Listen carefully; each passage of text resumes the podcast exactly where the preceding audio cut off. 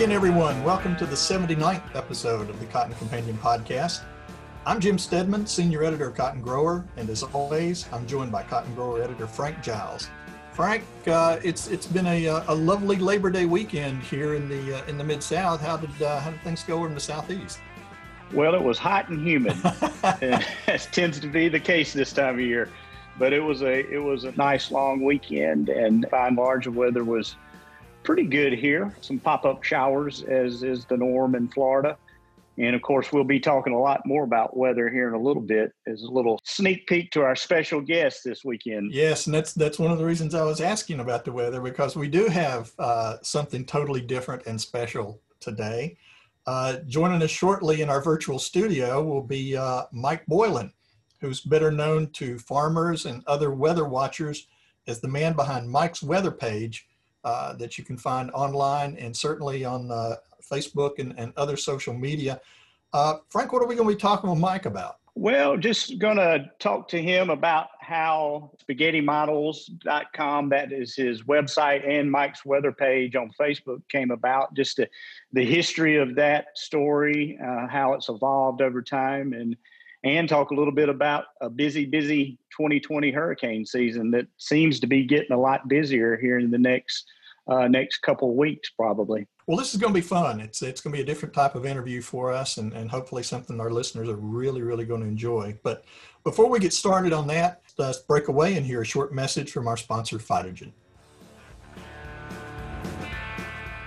Phytogen is pleased to sponsor the Cotton Companion, bringing you the latest news to help you thrive all season long.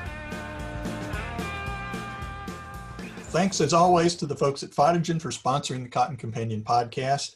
And now let's take a few minutes and turn things over to our colleague, Robin Siceberg, for a custom content interview with Dr. Brad Hopkins, who's Phytogen Cotton Development Specialist in Central and South Texas.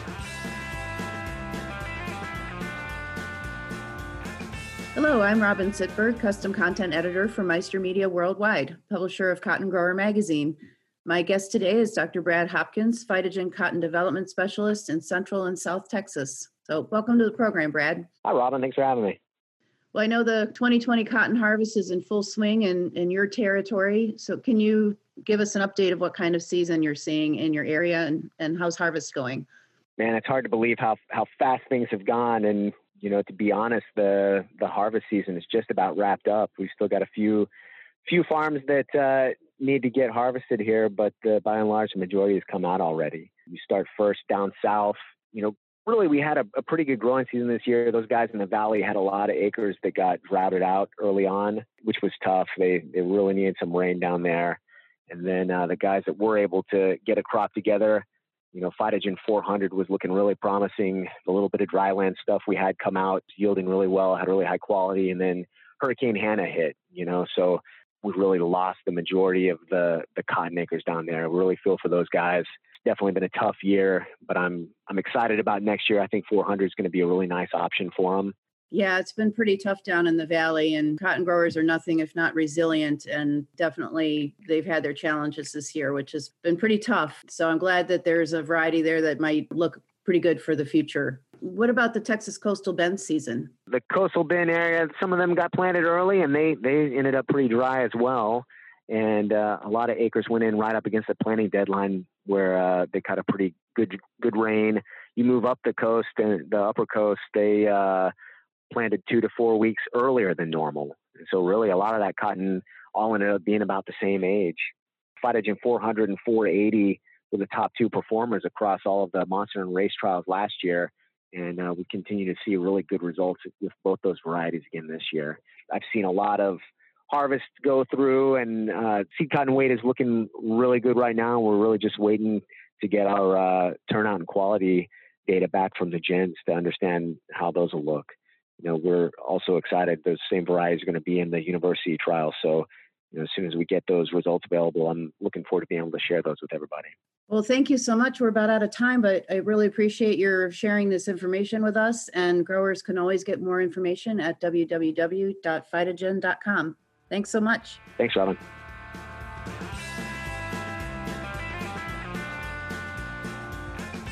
Thanks, Robin, and thank you, Brad, for that interview segment.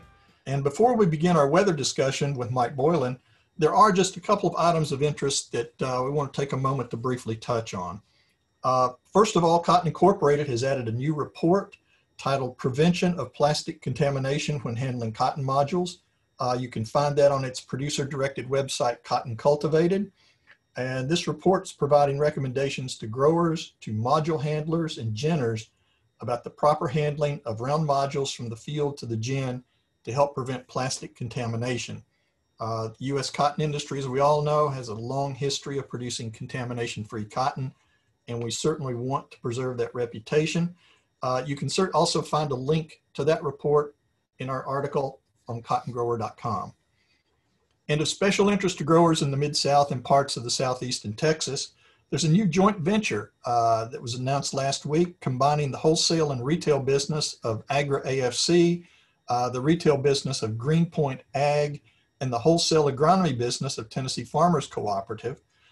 This new venture is going to operate under the Greenpoint Ag name, and it will be owned by three parent companies, Alabama Farmers Co-op, Tennessee Farmers Cooperative, and Winfield United. The combined company will be a top 7 wholesale and retail agronomy company with over $1 billion in sales. They will operate 99 retail and wholesale agronomy locations in Alabama, Arkansas, Florida, Georgia, Kentucky, Louisiana, Mississippi, Missouri, Tennessee, and Texas, and will service 11 different crops over 28 million acres.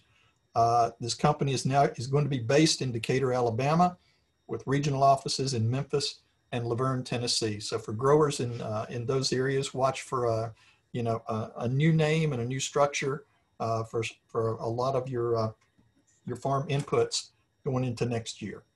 And with that, Frank, I guess it's time to open up the virtual studio to today's special guest. Why don't you go ahead and get him set up? All right. Well, I want to welcome Mike Boylan to the podcast. He is of Mike's Weather Page Facebook fame. A lot of you who follow hurricanes, I'm sure, are aware of him, but we're going to talk to him a little bit about how all that came about. But I just in introducing him, wanted to give kind of my experience. I moved to Florida in 2007, and my first tropical experience was Tropical Storm Faye. And really, other than a lot of rain here in the Orlando area where I lived, it was nothing really. And it was like a decade of silence. And in 2016, Hurricane Matthew came along, and I suddenly got interested in hurricanes again. So, you know, I was poking around trying to get information, and I had a friend on Facebook who shared Mike's Weather Page. So I started following then and have been a fan and a follower ever since. So, Mike, welcome to the podcast, and we're glad you joined us. Yeah, thank you for being a fan. That's pretty cool. But yeah, I love doing these and, you know, reaching different audiences, and it's very humbling to know how many, you know, different parts of the industries and parts of the world that all tune in. So yeah, thanks. Look forward to chatting. Good deal. I guess just to get us started, tell us how Mike's Weather Page came about and how it's evolved over the years. It was well, 2004, we had Charlie coming towards Tampa Bay, and I was learning a little bit of HTML web design in college, and could not find any information on the internet. And it was, you know, I was addicted to spaghetti models and NHC maps. And so I decided to put together a page for me, Mike's Weather Page, and I shared it with friends and family. And every, you know, storm, I would find more links and more graphics, and kind of making it that one-stop shop for tropics, and really just shared it with friends and whatnot. And then a couple years later, I bought the domain name, and it's slowly become what it is today. More still, it's kind of like my little website that I love to go to, that everybody else does too. Yeah, and that the URL for the website is? It was spaghettimodels.com, or I if you're like me and can't spell spaghetti, you can just do Mike's Weather Page. It comes up too. I always seem to mess that one up. Perfect. So the page has grown substantially over the years. Talk about your Facebook engagement, how many followers you have now? Yeah, the Facebook, I guess it was 2009 is when I started that. And I remember when we first hit 5,000 fans, and I was so excited about it and made a big deal about it. And now we're up to almost 1 million. You know, my post engagement for just last week was over 11 million actual engaged. And I guess I can't even fathom that. That's like a city. So yeah, the website's half of what I kind of do. And then the Facebook has become a big source of news for people. So I do the Facebook Lives, and I kind of have a whole different audience, I think, that rely on Facebook just as much as the website. And it's kind of a community, you know, people love it. It's very personal. We have a great group. It's like a comfort zone. You know, I always say it's people helping people. And yeah, it's become a really fun side of Mike's Weather Page. I really enjoy it. Do you find as a big storm comes on, is that where you pick up a big chunk? Was it like my experience where I saw a friend share your page? Oh, for sure. And yeah. I have the dedicated diehards. I do go through the winter and we have fun. I take everybody on snow chasing trips and, but yeah, when the storm's coming, for sure, not everybody lives on social media, so it really grows. And what I guess over the years, what woke me up is I used to only focus on Florida, and then we had a storm going to the Carolinas, let's say, and I'm like, oh yeah, you know, I gotta keep motivated on that, and then Texas and the Caribbean. So I've learned, you know, depending on where the storm is, obviously the crowd's different. Like when we had Hannah with Texas, it was a whole different group. And obviously Upper Gulf and Isaiah was East Coast. So it's neat because regionally you'll see different parts coming in when there's a storm that you don't normally see. Do you have a sense of your worldwide presence? You know, how many followers outside of the U.S.? I'll do that every now and then. I'll be bored sitting at Chili's and I'll post in there like, hey, where's everybody from? Or, you know, I got a lot of fans in Bermuda. So I'll joke because everybody calls these storms fish storms, and I used to also. And man, you forget. Like I'm looking at Paulette; it's heading right towards possibly Bermuda.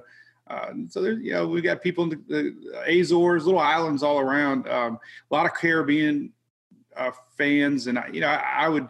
Again, I used to be guilty and only worry about Florida, but now that I realize the Virgin Islands and Puerto Rico and Barbados and, you know, just it's crazy. Yucatan, so yeah, the worldwide stretch is just blows me away. It's just it's very cool how Facebook has connected the weather world.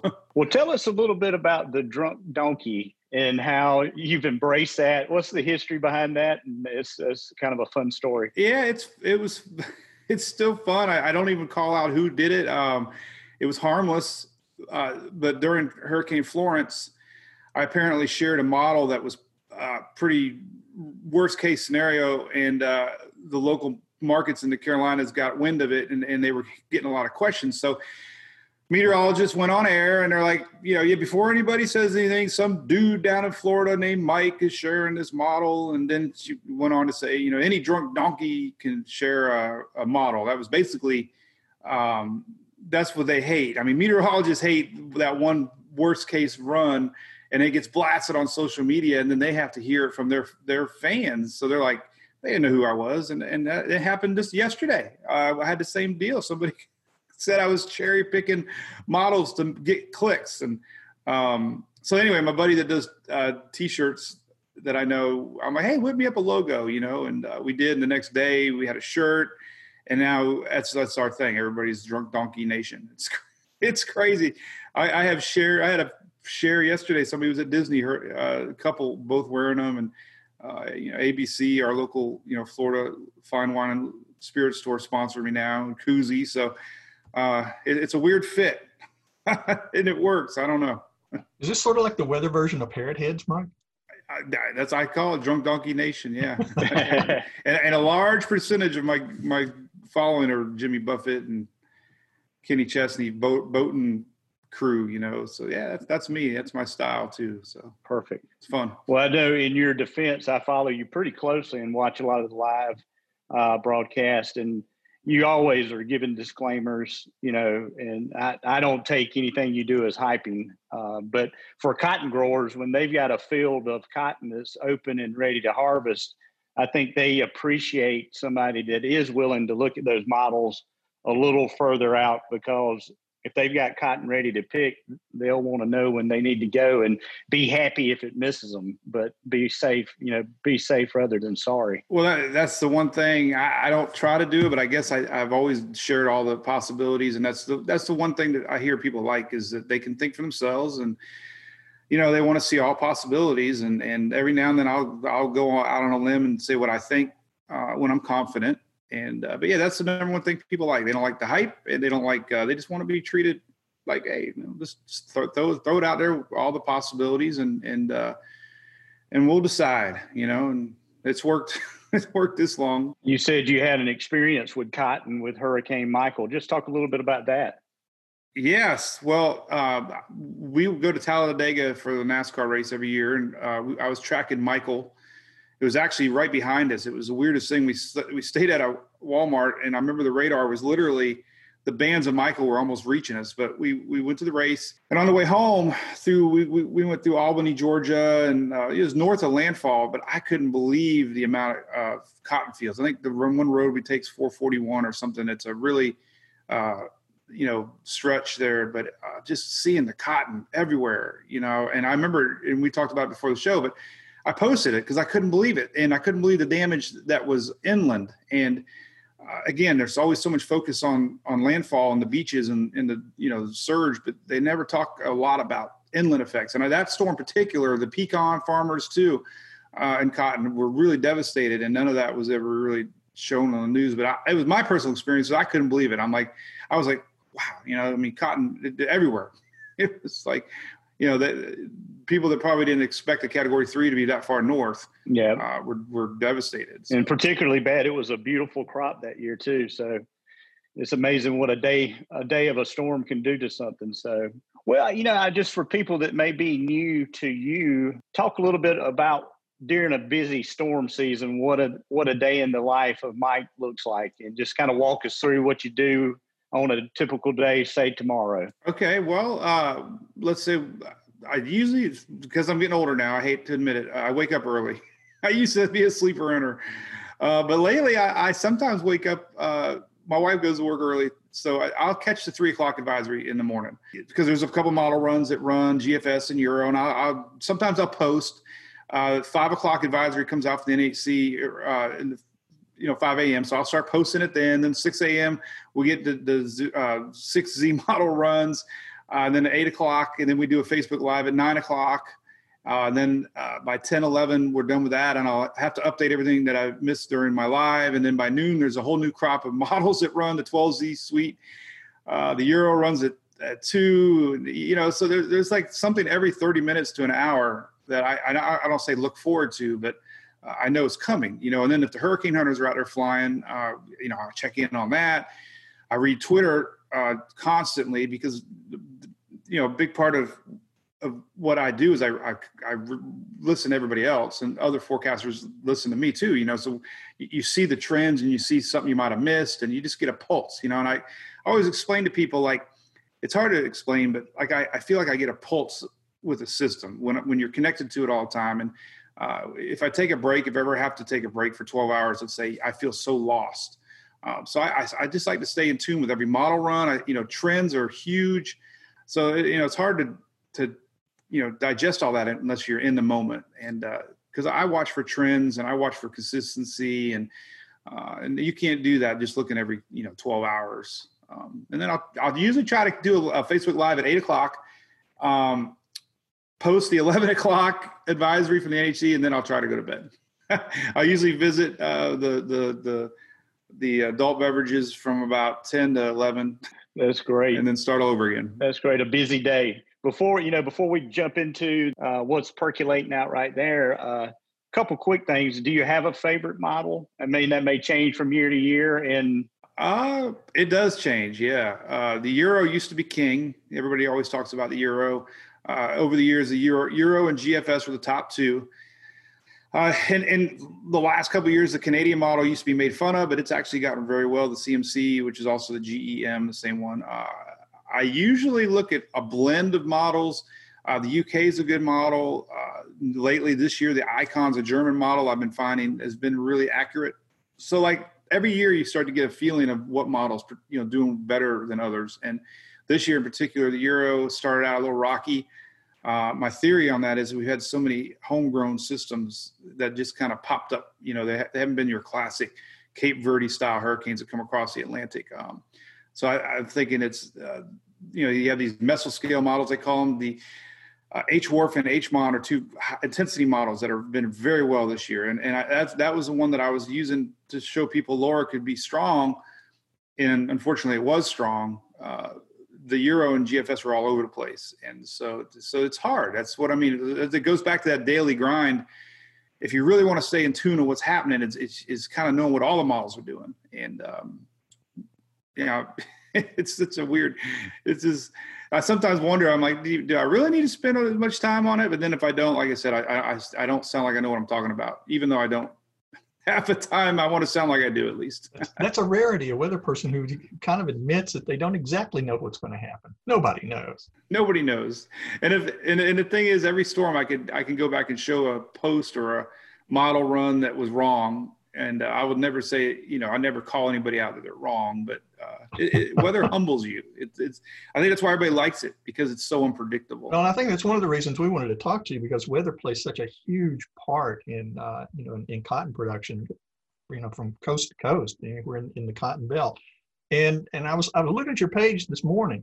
So if you don't mind, let's kind of take a look at this current map. We're taping this on September 8th. And right now you've got three storms currently in the Atlantic, one of which is off the Carolinas coast that I'm sure there's some growers over in that area that are keeping an eye on, with two others still out in the Atlantic. What's going to happen with these? Well, the closest one to the U.S. is that it's Invest 94. It kind of popped up out of nowhere. It's actually a little bit of remnants from, we had a storm called Omar.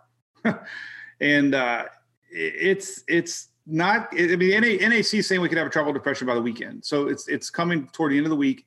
It's a slow mover. I don't expect any sort of rapid intensification, but it's going to be more of a rain event. It doesn't look like it's going to go inland very much, because we have the big news of the week right now is the snow out in Denver. And we have a rare cold front right now happening that's bringing in a ton of snow.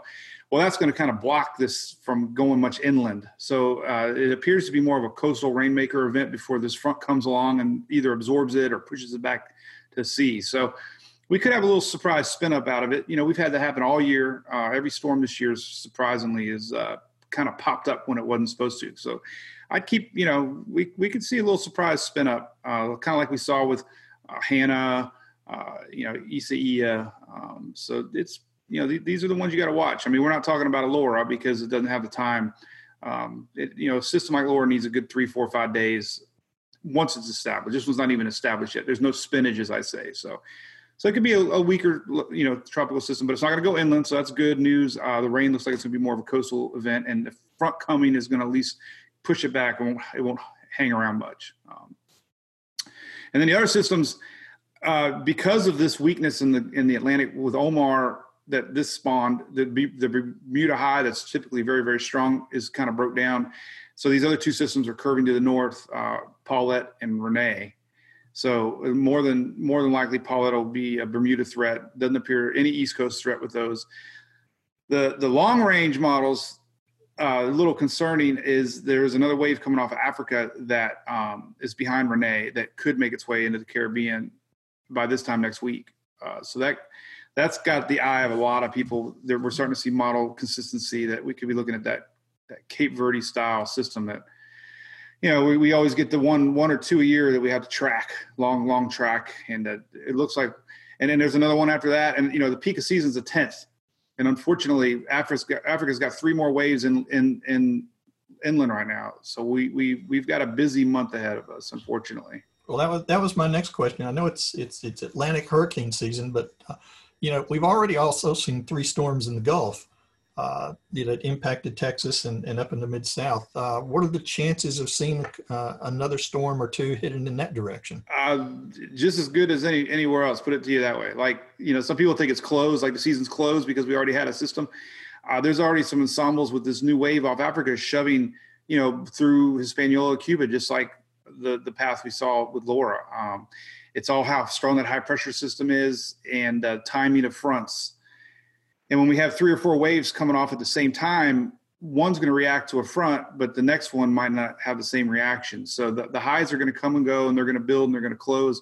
So since we're going to have 3, 4, 5 more waves possibly that we're going to have to watch, the threat's definitely there. And then really, back to your question about the Gulf, typically they're more in line for October style systems. And that's because we get these old fronts that hang around and create some spin and low pressure tails of fronts. And these usually get wrapped up. That's where Michael started and come straight up to the Gulf. So unfortunately for the Gulf, they haven't even, escaped any chance yet. The first part of the country that starts to escape, and I've learned this over the years, is actually Texas, because as these fronts come down, these systems typically all start to curve to the east. So Texas is usually the first one you can say starting to have less threats.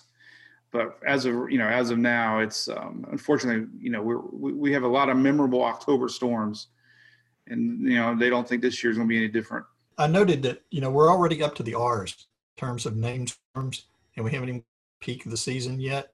What do we do when we run out of names, when we go through the 26 letters of the alphabet? Well, they've only done it once, and that was I think in 2005, and they go to the Greek alphabet. They go to alpha, beta, and then gamma. They actually have, and Weather Channel today was actually starting to promote that. So they go to the Greek alphabet list, and all the official predictions are we are going to be in the Greek alphabet list. Well, I can assure you, and Frank will agree too, that we've heard growers come up with their own names for some of these storms, for many times, and they're certainly more colorful and probably better than what the National Weather Service will give us. This year was terrible. I mean, I butchered every name. The only one that we didn't get more than a day was Dolly. I was excited about Dolly. She only lasted a day. ECE, it took me 2 weeks to learn how to say it. And by then it was over with. Yeah, and I still wanted to say it. I blended Lorenzo and Marco, or I don't know. I butchered a couple other ones. But I back to the Greek thing. It's funny. I got done talking to my shirt guy, and all my, people love our shirts. I'm making our donkey in a Greek toga outfit, and he's going to be on a palm tree with his toga blowing, and we're going to have some funny saying. But because I know we go to the Greek alphabet, that's going to be the story of the year. Absolutely. Tell us again. Remind us where our listeners can find your reports, where they can see your what you have, and maybe more importantly, where they can maybe get their hands on a Drunk Donkey shirt. Well, I was lucky to get Mike's Weather Page on everything. So Twitter, all you do is Google Mike's Weather Page, Instagram, and the website's Mike's Weather Page, Facebook's Mike's Weather Page. So it's pretty easy to find. And in the store, I do have a little link right at the very top of my page, and I got an image of the donkey. Can't really miss it. So it's a cool store, and people share funny pictures with their donkey gear. We even have a face covering donkey mask, which is good because the tongue is positioned just right, so it kind of looks like a drunk donkey. Very good. Well, Mike, unless you have anything else, I think we can wrap it up now. We really, really appreciate you coming on and telling us your story and all you do to keep everybody informed about the weather. Well, no, thank you guys. I mean, I've, I have a lot of fun doing this, but it's also, I'm reminded of the people that live through these storms. And even with Laura, we had a fan that messaged me when they were evacuating. And then the day later, she texted me pictures of their house with the roof blown off. And, we tend to forget that people live through this stuff. And like you mentioned, your farmers, the effects. So I'm always learning, I have a good time doing it, but I take it very serious and just so thankful to have so many people like yourself enjoy it. And I look forward to having more fans. We can all be part of this together. That's great, Mike. Thank you so much. Certainly for taking time to join us on Cotton Companion too. Hopefully it's a little different audience for you at this point. So that pretty much wraps up another episode of the Cotton Companion podcast. Thanks again to Mike Boylan for joining us in the virtual studio today. And thanks to the folks at Phytogen for sponsoring us. And thank you, dear listeners, for joining us again. If you like what you hear at the Cotton Companion, please be sure to spread the word and tell your farmer friends about this podcast. And here's how you do it. You can find the Cotton Companion in 3 easy ways. First, go to cottongrower.com/companion, or simply click the podcast tab at the top of the homepage. Second, subscribe to our channel on iTunes or wherever you find your podcasts these days. And 3, sign up for our weekly e-newsletter, the Cotton Grower e-News, that's delivered to your email inbox every Tuesday morning. You can do that by going to cottongrower.com/subscribe. Also, be sure to follow Cotton Grower on social media. We are at Cotton Grower Mag on Twitter. And on Facebook, you'll find us by searching for Cotton Grower Magazine. Okay, and a quick reminder, keep your eyes open for our August-September issue, which should be hitting your mailboxes right about now if you haven't already received it. This podcast is produced by Tyler Hatch and Kim Henderson, our talented colleagues back at the mothership, Meister Media Worldwide in lovely Willoughby, Ohio. My name's Jim Steadman. I'll be back with you in a few weeks for the next episode of The Cotton Companion. So for now, on behalf of my own Cotton Companion, Frank Giles, we wish you all the best and stay safe. Yeah, he works and he works and he works and he works all day. God made a farmer. Yeah, he works and he works and he works and he works and he works all day. God made a farmer. Phytogen thanks you for listening to this edition of The Cotton Companion. To learn how you can thrive with Phytogen, go to phytogen.com.